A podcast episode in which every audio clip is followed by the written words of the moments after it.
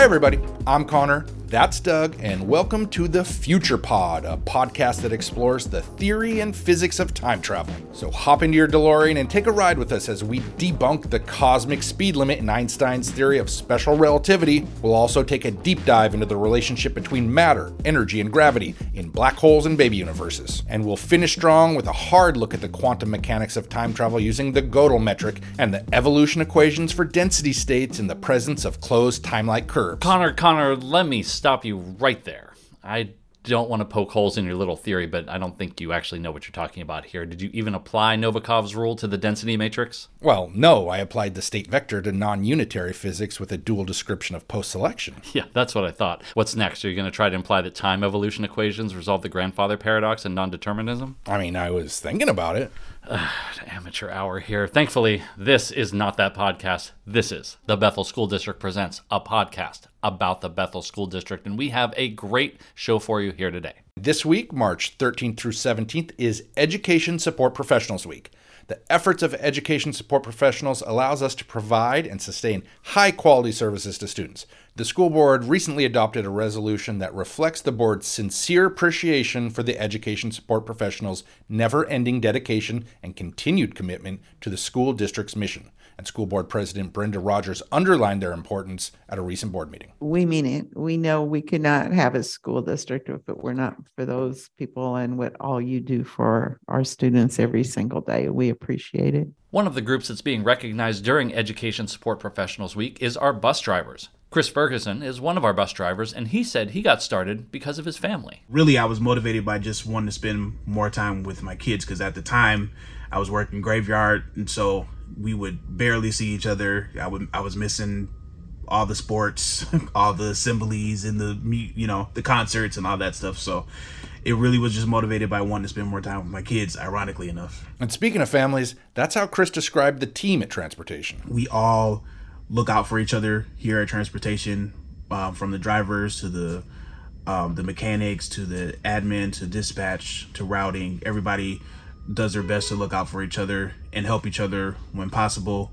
That is a ideal work environment to come and feel like you you are a part of something um, and you're not just isolated because you're already isolated enough being a bus driver. it's just you and those kids. So to know that you have help if you need help, you know, getting on the radio and asking you know for help from other drivers if you're running late or if you missed a stop or you know drivers that have driven that route can help you out. Chris said he loves his job and he said working with the students is his favorite part by far. I'm able to connect with the students on the bus. I see them out you know because i live in the community as well so i see them out. I just over the weekend saw a couple of them one of them at winco one of them at walmart and they're like hey that's my bus driver. If you'd like to join chris and work with a great team of folks we are hiring bus drivers right now just visit jobs.bethelsd.org for more information. Well, one group of students that doesn't need a school bus are our Bethel Virtual Academy students. For those that don't know, Bethel Virtual Academy is a highly independent and self paced K 12 online program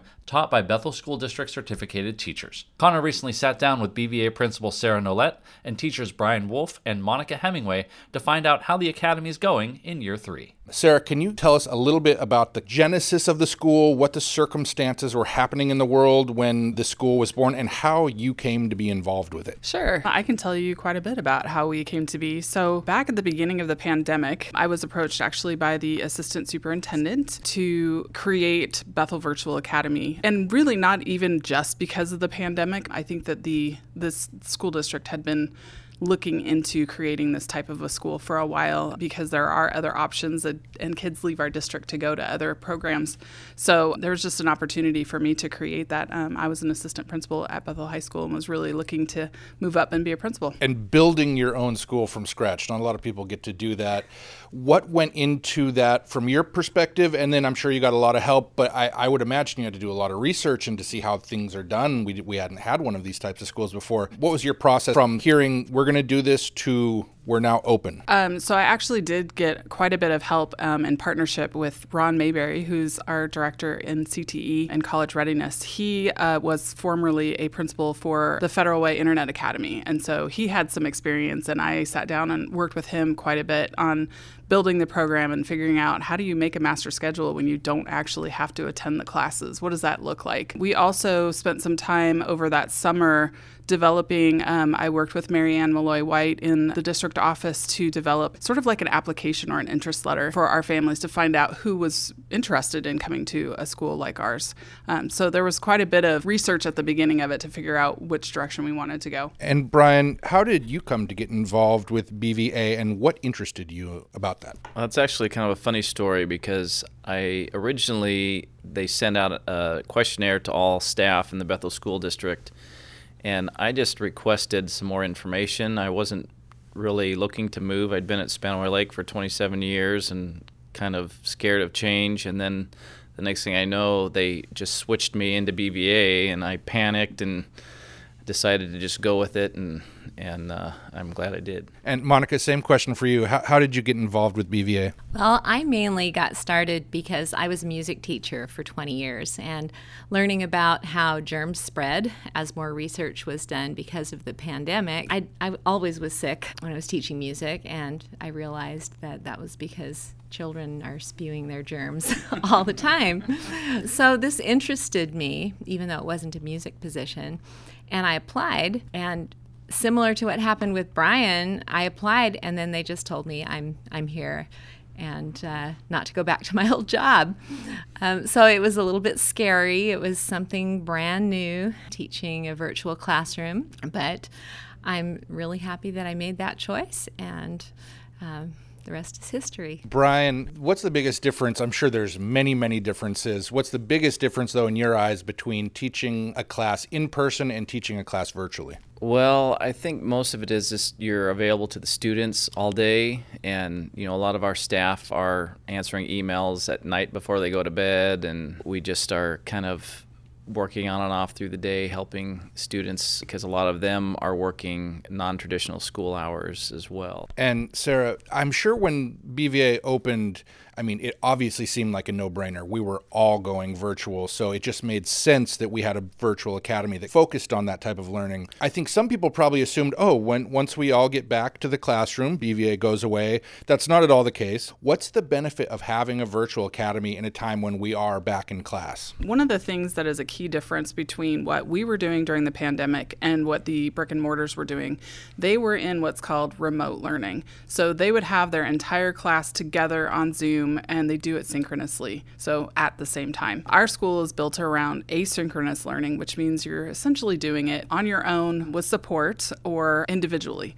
And so a lot of our um, curriculum and learning plans and the things that we do with students, as Mr. Wolf had just mentioned, is really like one on one. And students are able to sort of accelerate themselves if they would like to. They can go as fast or as slow as they want in a class. And so it, it just creates itself a lot more flexibility for students that are really interested in, in kind of doing that learning and motivated to learn on their own. Monica, I'm sure there's a big difference between secondary and elementary in terms of being remote and what a student's kind of capable of handling on their own. So I would imagine you're you're working a lot with parents too. What what's that like in terms of having parents a lot more involved in classroom stuff. Is that a benefit? Is it harder? It's a huge benefit. We found the parents that still are with us, that stuck through and stayed at BVA, are the ones who experienced the remote learning, possibly. They experienced COVID and then they realized they wanted to be more involved in their students' learning, but maybe they didn't have the knowledge to actually be a homeschooler. So, what BVA does is it uh, personalizes everything to the students' needs.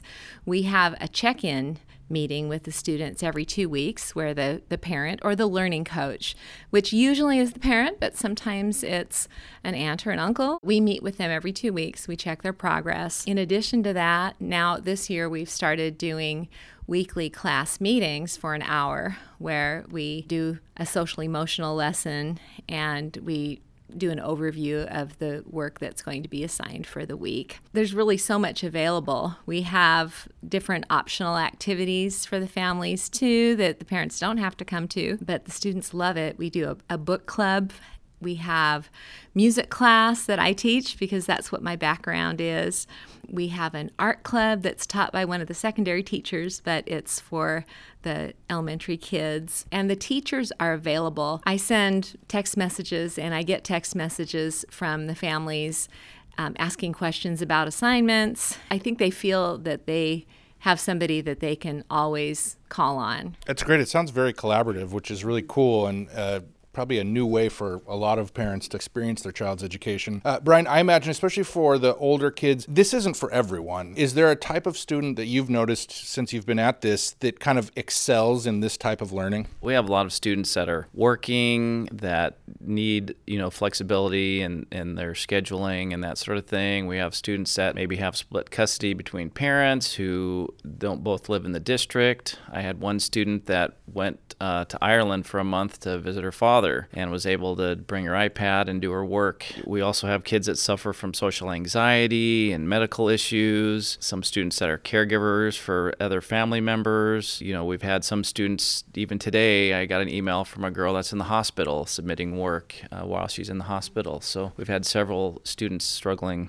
in that way They're able to keep on pace with their schooling and not get behind. The athletes who uh, have rigorous training and traveling schedules, families who want to teach their children at home for religious or cultural reasons, uh, students that struggle with bullying or harassment intimidation issues, students who just would benefit from a flexible schedule because many students prefer to work in the afternoon and evening time as opposed to early in the morning. Yeah, so I'm, I'm getting the flexibility part, and I would imagine, you know, a student needs to be kind of self motivated for this type of work. Let's talk a little bit about self motivation and, and the type of student that can handle being put in a situation where it'd be really easy to not do stuff. They kind of have to be on the ball, don't they? They do. And I will say that I think there have been many students that have started in our virtual academy that wouldn't have necessarily said online's what they wanted to do, and they have just bloomed in our program. One of the things that is really key to doing well in our program is really keeping to another schedule. Almost all of our students have to develop a schedule for themselves and set aside like a place that when I'm sitting in this spot in my house, this is where I'm going to school. But they're able to do some flexible things with their schedule. So if they want to work on a, you know, a class for an hour and then take an hour break, they can do that. Eh, but they have to stick to their schedule. That's really key to it. We on the secondary side of the house have um, an advisory meeting once a week with their advisor every Tuesday. And that helps too, along with the classroom meetings that um, Ms. Hemingway was mentioning to, to keep our kids kind of connected in school and, it, and it's that opportunity for every teacher to connect back with the students to make sure that they are tracking along and uh, keeping up with their work is the Bethel Virtual Academy a finished product, or are, are we still developing what this can be? And, and where do you see the Academy going in the future? Gosh, I definitely think that it's still always a work in progress. I mean, we've kind of joked around that we're sort of remodeling the plane while we're flying it all the time because we're, we're morphing and growing and figuring out all of those things that work really well for our students. We have definitely added on different things each year and the way we do things. We went from having just the one advisory class the first year and now our third year in, I mean, we have we have drop-in sessions and live tutoring sessions going on all, almost all day, every day. I could see this being a long-standing tradition for our school district. Thank you very much. If people want to learn more about the Bethel Virtual Academy, they can go to bethelsd.org/bva. And that'll do it for this week's show. Conor, we kick things off talking about time travel. On the count of three, name your favorite time travel movie. Don't even think about it. Just name it. One, two, three. Back, Back to, to, the, the future. future. What? Did we just become best friends? Yup. You want to go do karate in the garage? Yup.